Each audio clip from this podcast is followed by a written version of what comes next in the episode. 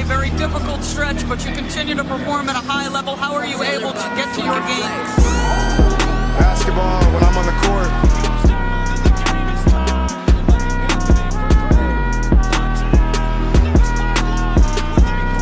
Rebecca, in the future, when you interview me, can you please take off your damn heels? He said, I'll present you, provided you let me wear your heels. We'll save that for later.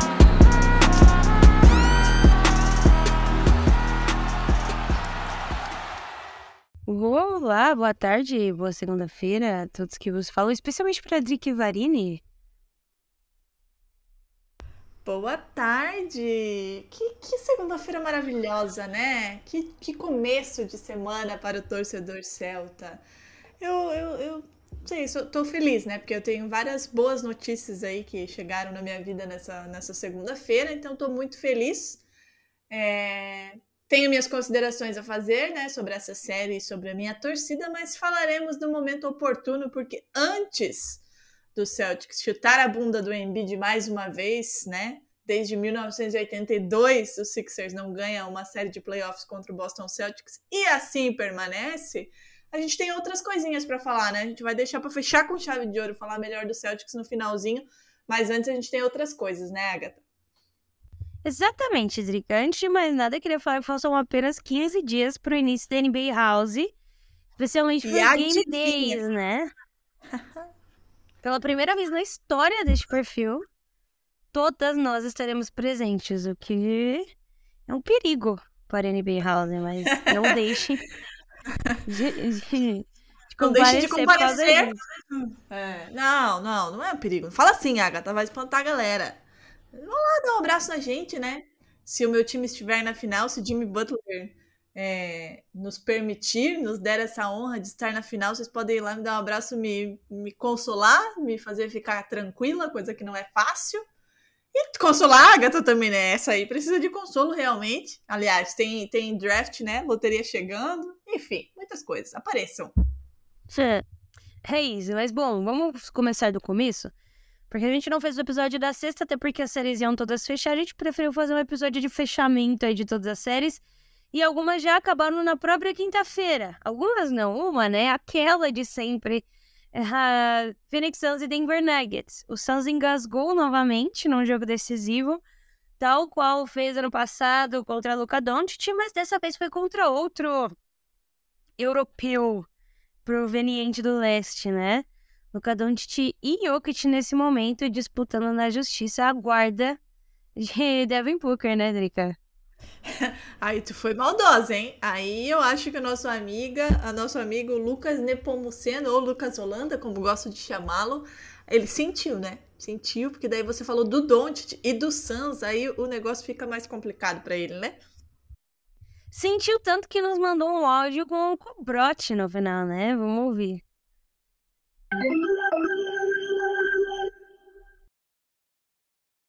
Olá, amigos e amigas do NBA das Minas. Sou Lucas Nepomuceno do Café Belgrado e fui convidado aqui para abrir uma ferida, né? Para enfiar o dedo na ferida e falar do Phoenix Suns na temporada 2023, essa série contra o Denver Nuggets. É... Não tô recuperado, né? Não tô bem, né? Tô bem não, cenourinha. O Phoenix Suns cai numa semifinal de conferência para um time que jogou melhor na série, que parecia ser melhor, parecia ser intransponível para o Phoenix Suns. Acho que uma série de seis jogos foi o tamanho certo para essa série. Acho que mesmo com DeAndre Ayton e Chris Paul para jogo, seria muito difícil para o Phoenix Suns é, superar o Denver Nuggets. Acho que o Denver Nuggets fez é, uma marcação muito bem feita nos drives do Phoenix Suns, especialmente nos dois primeiros jogos, quando o Suns tentou atacar o Jokic, né? E o Suns tinha essa estratégia antes de da série começar de atacar o Jokic, fazer ele trabalhar na defesa, para que ofensivamente ele não fosse esse monstro, né, que ele se provou ser. E falhou miseravelmente, né? O Denver Nuggets trouxe uma estratégia de fazer um overload ali na, na defesa de pick and roll.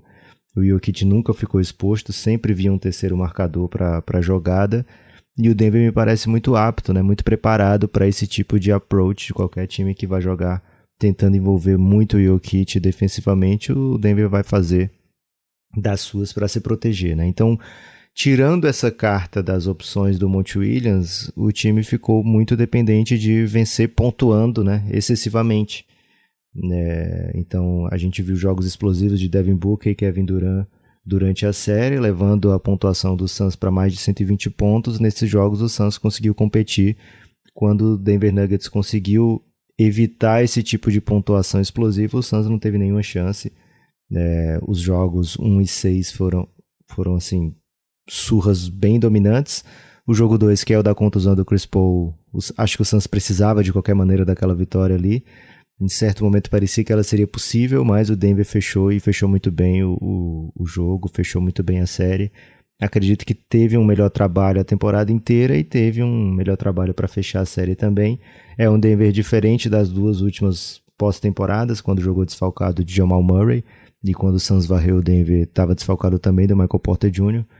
Então, assim, era um Denver bem mais poderoso do que nos últimos anos, né? E para frente agora o Denver olha para um Lakers que certamente vai fazer o Jokic trabalhar de maneira diferente, porque tem o Anthony Davis, o Suns não tinha uma peça para jogar ali embaixo, né, que pudesse é, incomodar o, o Denver, né, o próprio Aiton quando estava disponível, ele não é esse cara que vai fazer um overpower, né, que vai fazer o Jokic trabalhar excessivamente, vai botar ele nas costas, vai tentar enterrar na cabeça dele, não, o Jokic é muito, o DeAndre Ayton é muito gentil para isso, né, é um gigante gentil. É, então o Suns agora achou por bem trocar de técnico. Matt Shiba é o novo dono do Phoenix Suns, já chegou com aquela pinta de sou um dono que se mete, né? Já faz uma troca no seu primeiro dia, já faz uma troca muito grande que traz Kevin Durant. E agora também faz uma troca que vai ser bem grande, trocando o técnico que resgatou a cultura vencedora do Phoenix Suns, né, que nunca foi campeão da NBA, mas que sempre esteve entre as equipes mais competitivas, né, ou normalmente esteve entre as equipes mais competitivas New Atiba quer trazer esse período de glória, né, que nunca existiu, de uma maneira assim já controversa, né? Porque você já tira o técnico que faz, fez esse time voltar a experimentar o gostinho da vitória, né? Então é um momento muito difícil para o torcedor do Phoenix Suns, de muitas incertezas, mas a gente já teve um momento pior, né? Já teve momentos de incertezas ainda maiores, sem peças como Devin Booker e Kevin Durant. Então, pelo menos o ponto de partida a gente já tem. E aí espero que o Suns faça o suficiente aí para que eu ganhe mais do que apenas 4 minutos aqui no NBA das Minas. O Suns já foi relevante a ponto de eu ser convidado para um episódio inteiro, né?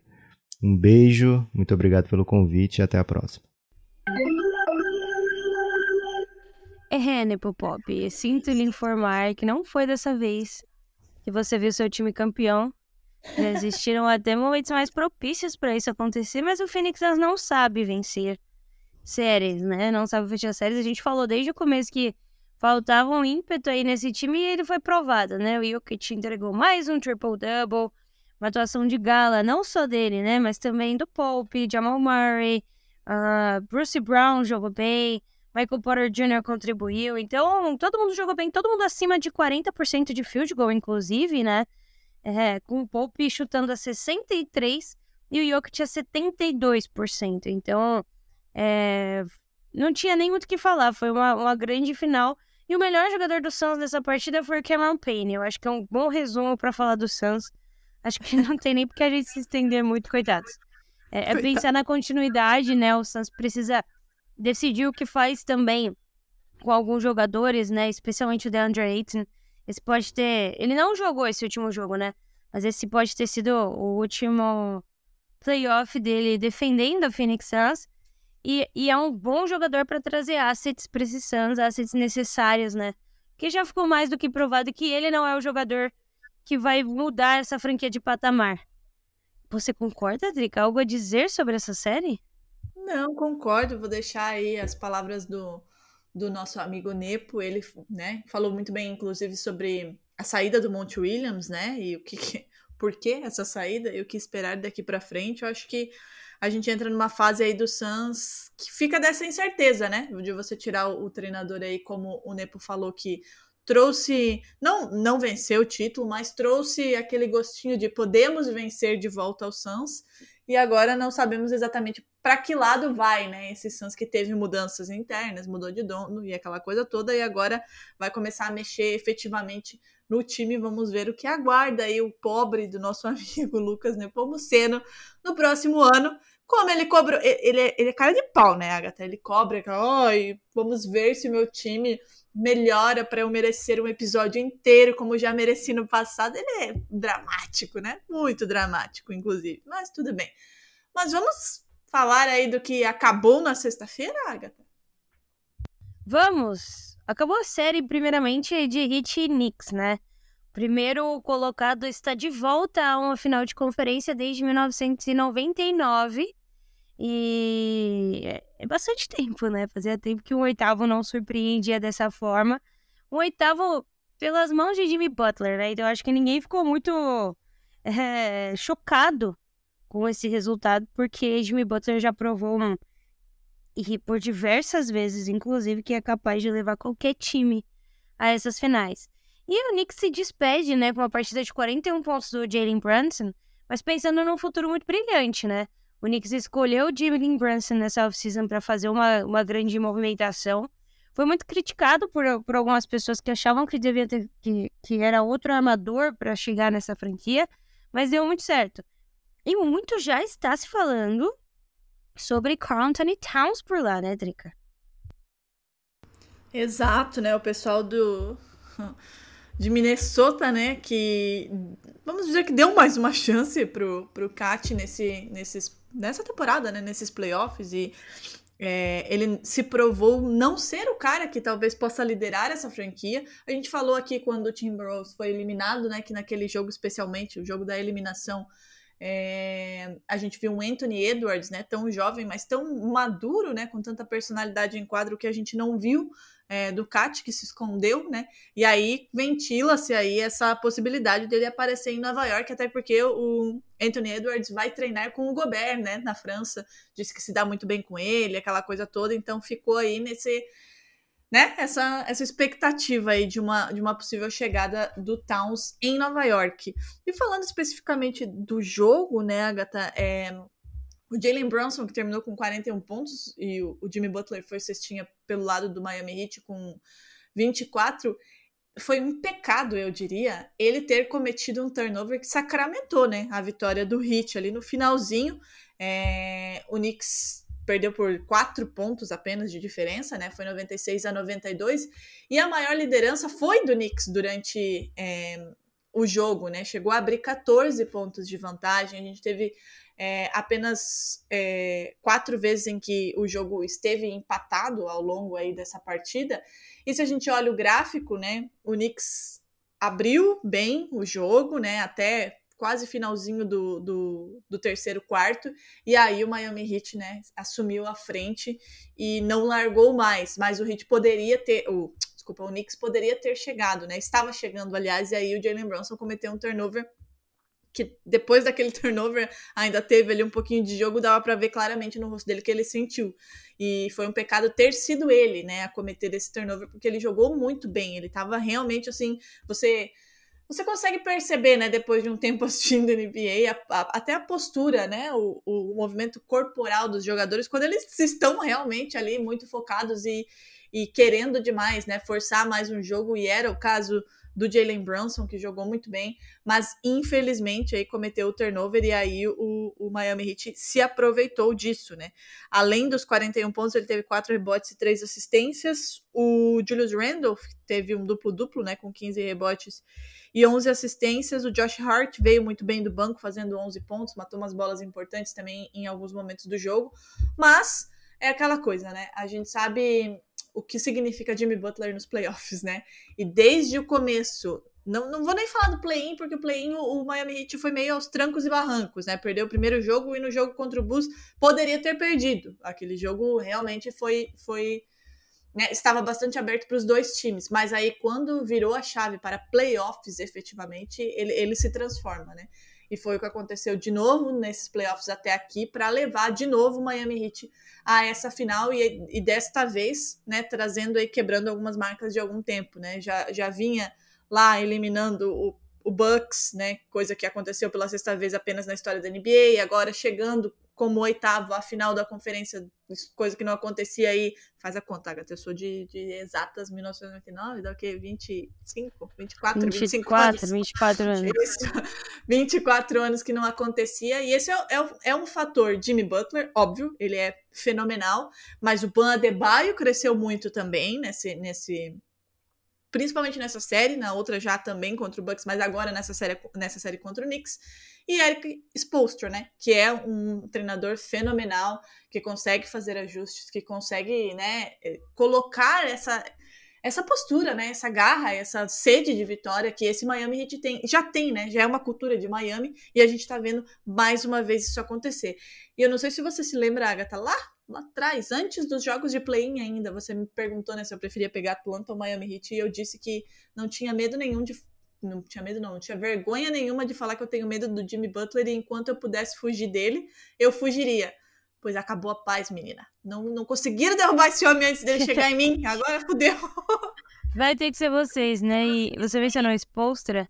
Pra mim, ele é indiscutivelmente o melhor técnico do leste.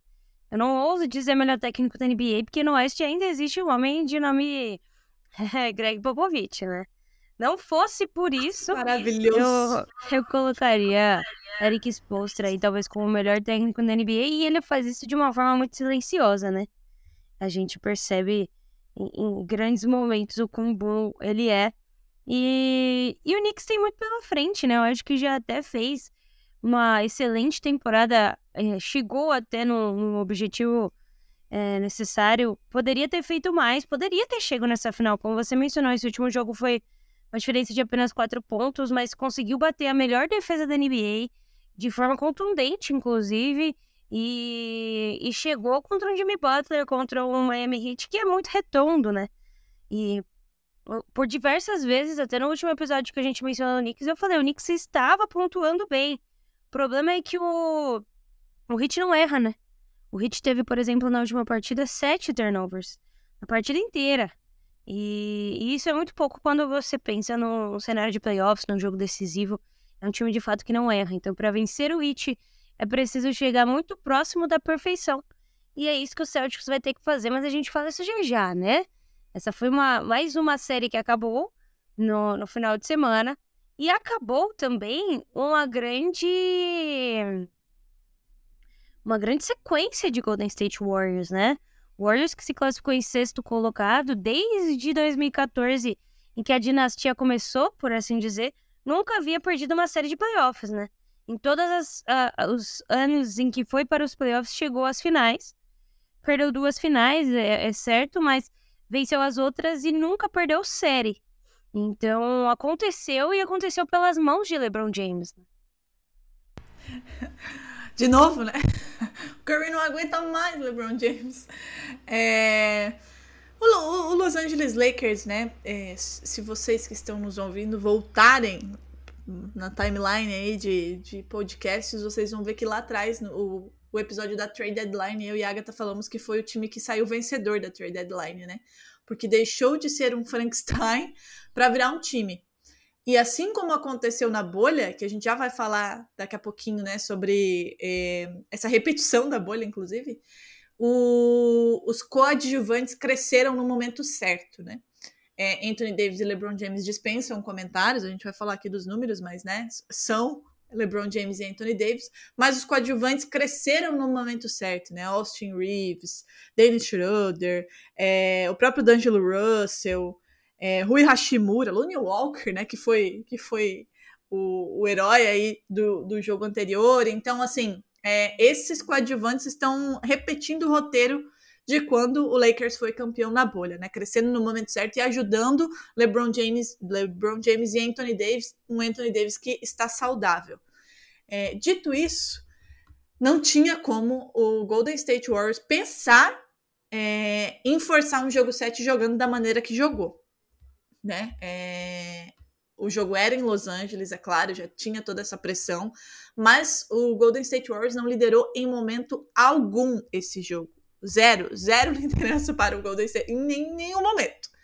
E o, o, o Lakers chegou a abrir 24 pontos de vantagem, né? É, dito isso, o Stephen Curry fez 32 pontos, foi o, o cestinha da partida. Mas além dele, apenas o Dante DiVincenzo fez mais do que 10, teve 16 pontos. Nenhum outro jogador do Golden State Warriors chegou à marca de 10 pontos. Eu Meu mesmo Deus. tinha apostado em 29 do Curry, a vitória do Warriors, né? Foi quase. É. Ele respondeu, o problema foi o resto do time, né? Então, assim, quando você tem um jogo contra o Los Angeles Lakers, que tá vindo nessa crescente, que tá jogando em casa, que quer fechar a série, não quer dar, né, mole pro azar, você tem apenas o, o cara do seu time, que é o Stephen Curry, a gente sabe que sempre vai, vai entregar, apenas ele e Dante DiVincenzo fazendo mais do que 10 pontos, é óbvio que ia dar merda, né? E deu, né? Do lado do, do Lakers, como eu falei, LeBron James e Anthony Davis são LeBron James e Anthony Davis, 30 pontos pro LeBron, quase, né? Bateu na trave aí duplamente do, pro triplo-duplo, 9 rebotes e 9 assistências. O Anthony Davis terminou com um duplo-duplo, 17 pontos é, e 20 rebotes. O Austin Reeves, 23 pontos, metendo aquela bola do meio da quadra no intervalo. Surreal. Precisamos falar sobre Austin- Rivers, né? Precisamos falar sobre o Inclusive, Austin Reeves. eu fiz um tweet um tempo atrás. Eu falei, o, o, o Austin Rivers é tudo que o torcedor do Lakers achou que o Tyler Horton Tucker seria, né? que não foi a lugar nenhum, né? E não foi, está lá e Não vai, tá. não foi, não foi, não Mas vai, o, o aparentemente. Austin Rivers é muita bola e é um, é um Não dos poucos jogadores novos Que eu vejo o LeBron James dando a bola e falando, vai você. Arma Uhum, e ele você. incentiva, né? Exatamente. Isso é raríssimo de acontecer. né? É, aí ainda mais falando de LeBron James, né? E então ele fez 23 pontos, o D'Angelo Russell fez 19, o Lonnie Walker de novo, né, veio do banco com 13 pontos. Então assim, só aí, tirando LeBron James e Anthony Davis, a gente já teve três jogadores com mais de de, de 10 pontos, um com mais de 20. É, então, é impensável um time como o Golden State Warriors pensar em forçar um jogo 7 jogando dessa maneira, né? Não tem como. E aí a gente vai pegando, né? Além disso, a gente pega a principal arma do Golden State Warriors. Warriors, meu Deus, hoje tá difícil, hein? É, perímetro, 27% de aproveitamento contra 50% do Lakers. Então, assim, não tinha como, né? Não, realmente não tinha como. O, o Warriors não venceu em praticamente nada, né? No, no garrafão, vitória do Lakers. Na, na, segunda chance, venceu, teve sete pontos a mais. No, no contra-ataque foi uma surra, 22 a 8. Então é, é, complicado você, precisando vencer, jogar dessa maneira. Daqui a pouco a gente vai falar do, do Sixers também, que também foi um desastre, mas graças a Deus. Mas a gente tava falando de um Golden State Warriors, o atual campeão. Teve algumas mudanças? Teve, mas assim, praticamente todo mundo tá lá. Muita gente deixou a desejar é, nesse jogo 6, né? Cadê o Clay Thompson, jogo 6? Cadê esse homem que não apareceu? Fez 8 pontos. 8 pontos. 0 de 3, é, desculpa, 3 de 19 de field goal, é, 2 de 12 da linha dos 3 pontos. Então, assim, não tinha como. Né? O Lakers foi completamente soberano nesse jogo. Nessa série jogou melhor, né? Se a gente for é, tirar jogo por jogo, é merec merecidíssimo essa final e vai ser uma final incrível para a gente assistir, né? O, o, combate aí, o embate entre Anthony Davis e Nikola Jokic se repetindo. É, agora a gente tem aí um Jamal Murray, né? É, muito bem. Vamos ver se o roteiro vai se repetir ou se a gente vai ter o Jokic e, companhia aí na final do Oeste. Mas é, jogando do jeito que o Golden State Warriors jogou, não, não tinha como. Não, não, não existia a menor possibilidade é, desse time conseguir bater um Los Angeles Lakers em ascensão. Edric, exatamente. Um, um Lakers que foi muito duvidado, inclusive por nós, até off-season e perdão, até a, a, trade deadline, e a partir da trade deadline a gente percebeu que ia ser é, um outro Lakers, né? E está sendo, o LeBron deve estar feliz nesse, nesse presente momento, mas ainda tem muito, muito chão para rolar, né? Eu acho que o LeBron só, só ficaria satisfeito agora com o campeonato. Se encontra um Denver Nuggets diferente, um Denver Nuggets que agora tem um cara que é duas vezes MVP, que deveria ter sido a terceira, diga-se de passagem. Ah, vamos e falar sobre fatos, isso. não argumentos, vamos, né? Vamos, ah. vamos, esperar chegar no, no, entre aspas, MVP da temporada pra gente falar. A minha apelação fica cada vez maior por essa questão, mas chega bem, chega com moral, chega confiante. A Liquor Nation, inclusive, não se aguenta de felicidade. Existe novamente essa a mística, né, de ter um Lakers e Celtics na final. Não é impossível, longe disso, poderia acontecer. E seria muito bacana, né? Dois times que empataram aí na bolha, inclusive, né? Em números de vitórias na, na, na história da NBA, são 17 para cada lado, 17 títulos, e havendo uma final dessa forma, a gente veria os dois maiores times da história da NBA se confrontando para ter essa decisão, né? Pelo menos por um breve momento, caso isso aconteça, a gente vai saber quem é o maior de todos, né? E, e seria maravilhoso. Mas essa não é a minha aposta e eu não, não, vamos falar disso por enquanto, que a gente vai falar já já. Vamos falar do jogo de ontem, né? Que fechou os classificados. Philadelphia 88, Boston 112. É um placar aí de pouco mais de 20 pontos de diferença no final. Mas que foi elástico a partir do intervalo, né? Eu até tinha. Eu tava fazendo a cobertura da NBA das Minas e eu falei, eu, eu, gosto de jogo assim, não toma lá da cá. Muitas trocas de liderança, especialmente no final do, do segundo período. E o Boston Celtics voltou do vestiário com aquilo que a gente tinha pedido desde o começo, né, Drica? Com aquela vontade de vencer absurda e, novamente, coisas que mencionamos, mencionamos essa vontade, ela passa diretamente por Jason Tatum. Jason Tatum ontem quebrou o recorde de maior pontos na história da NBA em um jogo 7, com 51. E não fosse isso, a energia que ele trouxe para dentro de quadra fazendo outras coisas, né? Puxando a marcação, é, pegando 13 rebotes, 5 assistências, 2 roubos de bola, fizeram com que ele fosse de fato o melhor jogador em quadra por muito e ainda batesse esse recorde, né? 60% das bolas de 3, 60% de field goal no total o Robert Williams iniciando a partida junto com o Horford, né? O Horford jogando de power forward e o Williams jogando de center para tentar conter um pouco mais o Embiid e deu perfeitamente certo. Jalen Brown também 25 pontos, Malcolm Brogdon do banco com 12, Marcus Smart atuação defensiva excelente, quatro assistências, dois roubos de bola, dois bloqueios inclusive, né? E, e do outro lado, diferente do, do jogo do Warriors, né? Quatro jogadores fizeram mais de 10 pontos, mas Tobias Harris com 19, uh, Therese Maxey com 17, PJ Tucker com 11 e os seus dois principais jogadores não entregaram. O Embiid com 15 pontos, 8 rebotes e apenas uma assistência, e o James Harden com 9 míseros pontos, 7 assistências e 6 rebotes.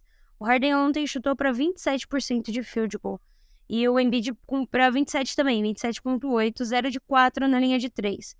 Foi um disaster class, né? Como a gente costuma falar no segundo período, no segundo tempo, do Sixers, que mais uma vez entrega a paçoca, não chega às finais da NBA desde 2001, as finais de conferência, na realidade, desde 2001, quando tinha naquele período o Allen Iverson, né? Jogou na final de 2001, é, inclusive passou, né? Foi jogar contra o Lakers na, na época do Trip e acabou perdendo naquele período.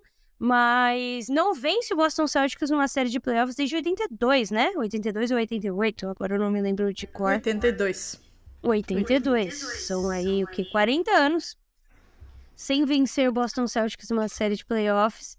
E é aquilo que o Embiid falou, né? Não é uma rivalidade, porque os caras estão sempre batendo na gente. E mais uma vez, né, fizemos o nosso papel.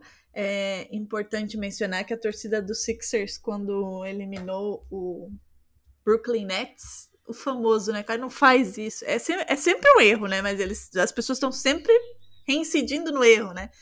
É, começaram a gritar, né? We won Boston. Aí a gente veio aí, né? E ganhou né, essa série por 4 a 3 lembrando que o Celtics estava perdendo essa série por 3 a 2 e venceu os últimos dois jogos, né? Empatou é, em Filadélfia e venceu em casa. É, eu acho que tem vários fatores, né? Essa coisa do, do, tesão de jogar, a gente viu claramente isso no segundo tempo, né? O Celtics foi para o intervalo com, com uma diferença muito pequena. É, se eu não estou enganada, eram dois ou três pontos apenas de, de vantagem para o Celtics no intervalo. E aí o terceiro quarto que foi, né, o, o, quarto em que o Celtics aí abriu uma grande vantagem, chegou a abrir 30 pontos de vantagem é, na, na, segunda metade aí da partida e não soltou mais, né? Foi, diminuiu, mas não largou mais. O Sixers quando esteve na frente, chegou a abrir nove pontos é, de vantagem. E ainda quando estava na frente, a gente teve aí 11 mudanças né, de, de, de liderança. No terceiro quarto, o Celtics não largou mais a vantagem, apenas esticou né, a corda. É uma atuação absolutamente brilhante de Jason Tatum, depois de um jogo 6 em que ele apenas apareceu nos três minutos finais para vencer o jogo. Né? Claro, na off-season a gente vai ter bastante tempo e a gente pode falar especificamente de alguns jogadores, né? Nada justifica ele passar três quartos e meio sumido é, ofensivamente, mas ele decidiu o jogo. Fato é que ele forçou o jogo 7 e foi dele a maior responsabilidade por essa vitória nesse jogo 7, né? 51 pontos para ele, como você disse, o, recorde, né? O novo recorde tinha sido de 50 do Curry nesse ano, inclusive. Foram 13 rebotes, foram 5 assistências, 2 steals, mais de 60% de field goal, mais de 60% é, da linha dos três pontos e quase 79% aí é, da linha do lance livre. Não foi só o Jason Tatum. É, eu acho que a maior força desse time do, do, Celtics é justamente o conjunto. É claro, né? Existem peças que se destacam, é, como o Tatum ontem, como em outros jogos é o Jalen Brown. E a gente já falou daqui, inclusive, recentemente, o como o Jalen Brown, em muitos momentos, é mais confiável do que o Tatum, porque ele é mais constante, né? Ele não tem esses, essas descidas desastrosas e esses subidas absurdamente incríveis também. É, tanto é que ontem, né, terminou com 25 pontos. E foi justamente numa bola com num lance do Jalen Brown que o Celtics teve a, a viradinha de chave ali para começar a, a, deslanchar. Que foi numa bola com o James Harden, que o James Harden dá uma cotovelada no, no, no rosto do Jalen Brown. E aí é, tem, toma, toma flagrante, né? Vai para a linha do lance livre. Depois tem um outro lance, né? Com o Niang no banco, o Jalen Brown é segurado, o que, pelo amor. Depois vamos fazer um parênteses aqui para arbitragem, por favor. Ele é segurado na perna num lance e toma. Tem dupla falta técnica ali, mas enfim, ali também deu uma incendiada no jogo. E aí a coisa descambou, né? All Horford, absolutamente incrível também. Foram 10 rebotes para ele. Ele colaborou com 6 pontos, mas ele defendeu o, o Joel Embiid absurdamente bem. E antes dessa série, a gente já falou aqui, né, Agatha? Como o Joel Embiid é um. O, o Al Horford é um baita defensor em cima do Embiid. Robert Williams dispensa comentários, a gente já falou aqui o impacto que ele tem defensivamente e ofensivamente. Marcos Smart, eu cansei de defender esse homem desde 2014 e tá aí, né? É, enfim, incrível. É, não, é aquela coisa que a gente sempre fala aqui, né? Quando a gente olha é, as estatísticas, às vezes não parece muito. Ah, sete pontos só para o Marcos Smart, mas o que ele fez dentro de quadra, né? Como ele cadencia o jogo, como ele faz o jogo do Celtics andar e como ele puxa esse time também, né? Ele é um baita líder. Malcolm Brogdon veio do banco com 12 pontos também, né? O Derek White ficou devendo nessa série, não vou passar pano, ficou devendo nessa série, mas enfim, defensivamente também muito importante. É, teve dois, se eu não estou enganada, é, um bloco, na verdade é, no jogo de ontem. Então, assim, coletivamente o Celtics é muito forte. É, Joey Mazzulla também não teve tanto, tanto trabalho assim, mas ele, ele teve uma decisão fundamental, que foi mudar o quinteto titular, que foi já no jogo 6, esse quinteto né, inicial, Tatum, Horford, Williams, é, Brown e Smart, e repetiu no jogo 7. No final do jogo 6, o Marcus Smart já tinha falado sobre isso, que essa é a formação ideal para esse, esse matchup contra os Sixers. Funcionou e funcionou no jogo 7. É... Então, assim, o, Celtics jogou aquilo que a gente sabe que pode jogar, né, Agatha? O Jason Tatum batendo para dentro, sem forçar a bola de três, sem necessidade, né? Ele teve seis 6 em 10, né, mais de 60% de aproveitamento, mas ele soube utilizá-las nos momentos devidos, né, e não aquela forçação que aí a confiança vai caindo e daí a coisa, né, a vaca vai pro brejo de vez. Foi muito inteligente ontem o Jason Tatum, é assim, um jogo irretocável dele, defensivamente, ofensivamente, do time como coletivo, do próprio Joey Mazzulla que parou o jogo no jogo certo, a gente fala mal quando tem que falar, mas fala bem quando tem que falar. Já pelo lado do Sixers, né, é assim, não foi uma boa série do Joel Embiid e do Harden a série toda, né? O Harden teve jogo de 45 pontos, mas é aquela coisa, 45 pontos no jogo, não apresenta no outro, e é, é aquela inconstância. Em contrapartida, a gente teve uma bela série do Tyrese Maxey, é, a série toda, o menino entregou, né? Parecia um velocista, esse diachinho desse guri, tava em todo lugar da quadra, é um negócio impressionante. E aí vem o Embiid, né, ontem, depois do jogo, É, assim, né? A fala dele é muito maior que isso, mas parte da fala era ele dizendo que ele e o James Harden não podem vencer nada sozinhos, né? E aí eu, tipo. Isso me deixa, me tira do sério, né? É, você falou os números, né? Você acabou de falar os números. O, o Embiid teve 15 pontos, 8 rebotes e uma assistência. O James Harden, 9 pontos, 6 rebotes, 7 assistências. Nenhum dos dois chegou nem a 30% de field goal. O maior pontuador foi o Tobias Harris com 19 pontos é, o Tyrese Maxey com 17 e o Embiid foi apenas o terceiro pontuador quando o James Harden não chegou nem a 10 pontos, né? Então eu acho que o Embiid precisa aprender a assumir responsabilidades, né? A ser o líder desse time, tanto dentro de quadra na hora que na hora do vamos ver, né? Na hora que é o jogo 7, é o jogo 6, perdeu a oportunidade de fechar em casa, depois né, teve mais a chance no jogo 7, a gente sabe que é muito difícil decidir na casa do adversário, mas você tá em condições iguais, você forçou o jogo 7 é, como fora dela, né? Não é a primeira vez que ele joga a responsabilidade para outra pessoa que não seja ele, e é ele o cara desse time há muito tempo. Então é preciso assumir essa responsabilidade e conseguir ter maturidade de enxergar o jogo. Né, você dizer que os seus companheiros não ajudaram, como o Melton, por exemplo, no primeiro jogo, meteu 5 de 6 do perímetro. Então, é, eu acho que faltou, sabe? Faltou a, a postura de liderança é, do Joel Embiid no final desse jogo.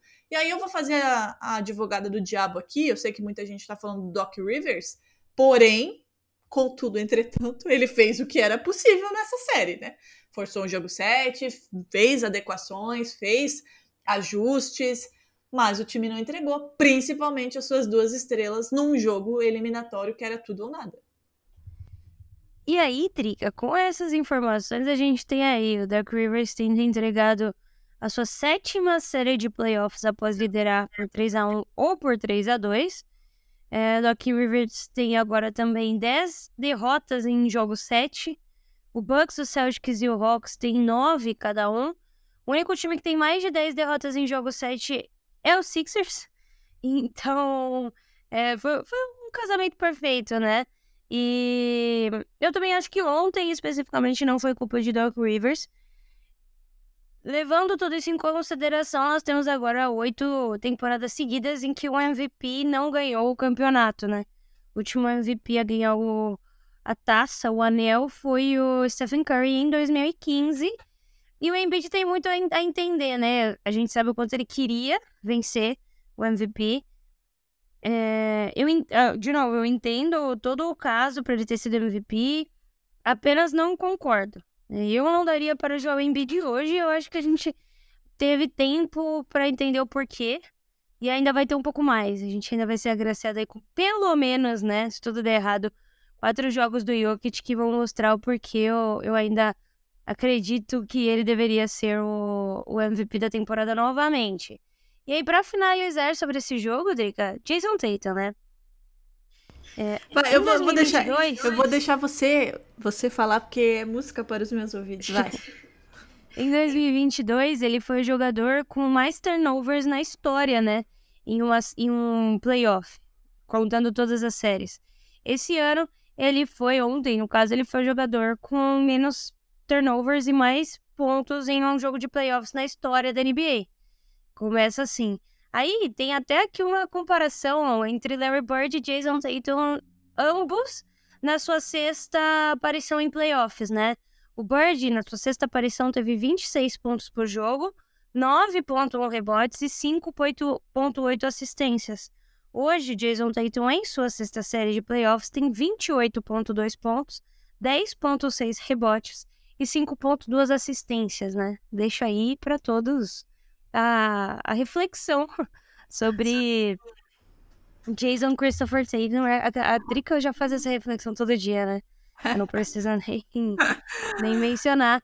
E agora o que a gente tem dos maiores pontuadores nos playoffs, nós temos 31.1 pontos o Jimmy Butler, maior pontuador até o momento, 30.7 o Jokic, 28.2 Jason Tatum, 25.9 Jamal Murray e 24.6 Jalen Brown. Os cinco primeiros, dois do Nuggets, dois do Celtics, nenhum dos Lakers e um do Miami Heat, sendo Jimmy Butler, que, é, para além do Miami Heat, também é um, é um rei, né?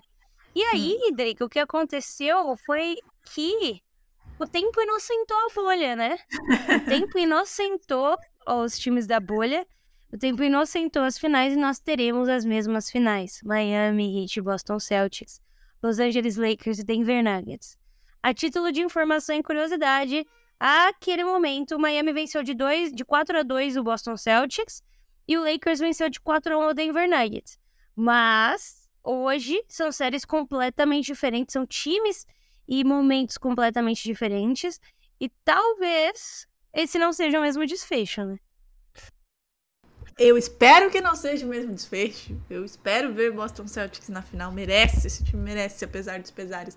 E a chance aí de termos, né, um, um Celtics e Lakers na final, que é o que muita gente quer, né? Eu não, obviamente, porque eu vou ter um negócio, mas podemos ter aí esse, essa final. Só para fechar o assunto Boston Celtics, né? É, esse time do Celtics ele começou a ser construído lá em 2014, né, com o draft do Marcus Smart, que foi o primeiro aí a ser draftado. Lembrando que o Al Horford, que é o mais velho, né, da turma, não não foi draftado, né, pelo Celtics. É, o Time Lord veio depois, 2015, se eu não estou enganada. É, Jalen Brown, Jason Tatum, Grant Williams e Peyton Pritchard, né? Nessa ordem aí de, de draft. Nesses últimos sete anos, nos últimos sete anos, é, o Boston Celtics chegou à final do leste em 2017, 2018, 2020, 2022 e 2023. Ou seja, das últimas sete temporadas, apenas duas não tivemos o Boston Celtics na final da Conferência Leste. É, eu acho que mostra um pouco né, do trabalho de como a coisa é feita no médio e longo prazo e não para ser imediatista e só subir e descer, né? Então, só queria deixar aqui essa informação que das últimas sete temporadas, cinco finais, a gente teve o Boston Celtics. Agatha, amanhã a gente não vai ter episódio, porque não temos jogo hoje, né? Só para passar aqui a, a, agenda, as finais começam amanhã, terça-feira, dia 16, com a final do Oeste primeiro, né? é, Lakers e Nuggets às nove e meia da noite. Primeiro jogo em Denver, os dois primeiros, né? O Denver tem mando de quadra, assim como o Boston Celtics. Sua aposta, seu palpite para esse primeiro jogo, sua, enfim, jogue no ar aí. Eu ainda não mandei pro meu bolão, cujo eu estou em último lugar. Um beijo para todo mundo aí que tá se fudendo no bolão. Mas eu vou de Boston 4 a 2 e vou de Nuggets 4x3. 4 e é 3 isso. pro Nuggets nessa série? Exatamente. É, eu vou, vou dar um, um desconto pro, pro Los Angeles Lakers, porque Anthony Davis está saudável e a briga vai ser intensa nesse garrafão. Eu acho que o Lakers vai conseguir é, impor algum ritmo dentro de casa, especialmente. A gente não tem episódio amanhã, Drica, mas a gente volta na quarta, antes das finais de conferência é, iniciarem. Amanhã é a loteria do draft, né? Amanhã Sim. sai aí a é, wording é, do draft. Esse é sempre um assunto que eu fico meio por fora, né? Porque meu time nunca tá lá. Pois é, exatamente. Nada que te abale, mas o. Mas eu uma... gosto do caos. Eu gosto do caos. Até porque esse ano essa loteria ela vale muito? Vale dois metros de quanto? 16, sei lá quanto mede aquela criança, gente. Eu vou até procurar aqui. Victor Embaniama é de 2,19, né? Com Meu 19 Deus, aninhos, nasceu em 2016, ele tem 3 centímetros a tá mais. Tá rolando ainda. hoje, inclusive, o Combine, né? Muitos jogadores aí arremessando para 3, fazendo todas aquelas coisinhas. É, inclusive, tava dando uma olhada aqui, Leonard Miller se destacando bastante, tá? Guarde esse nome. Depois você me procura, Drica.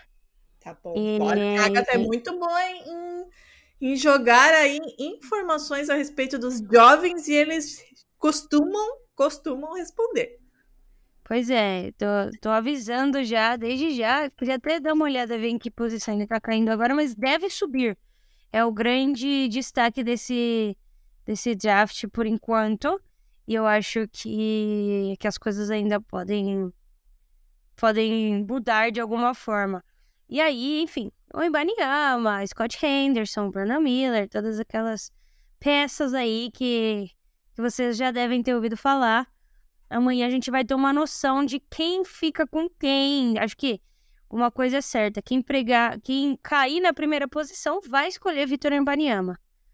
O restante a Deus pertence, mas o Embaniama é uma pique é, incontestável de primeiro, de primeiro lugar. E a próxima temporada promete, né? Veremos o que vai acontecer. Mas a gente volta então na quarta-feira para falar disso e na quinta para falar do primeiro jogo aí, das finais de conferência. Deu tudo certo. Parecia que não ia dar em determinado momento, né? Mas Doc Rivers está sempre ao seu lado. me deu o último título e agora me deu a classificação, é isso? Não, quem me deu a classificação foi meu time. Doc Rivers tentou, coitado, não podemos dizer que, que não. Mas é isso então, né? É, lembrando, terça-feira oeste, quarta-feira leste, e aí é sempre assim, um dia sim, um dia não, um dia sim, um dia não. Para você que é torcedor do Lakers, né? Joga um dia, descansa, assiste o outro lado e assim segue a vida até a final da NBA, que eu espero tenhamos aí um representante da cor verde lá, até porque a Agatha me prometeu, ela que se vire, ela que faça promessas, reze para sei lá o quê. Por enquanto ela... já tem pé, né? É, é, não, tem que ser sempre, sempre, tem que ser assim, né? Na Copa do Mundo foi assim, meio difícil, então vamos que vamos, aos trancos e barrancos. Voltamos na quarta-feira, meu povo. Um beijo.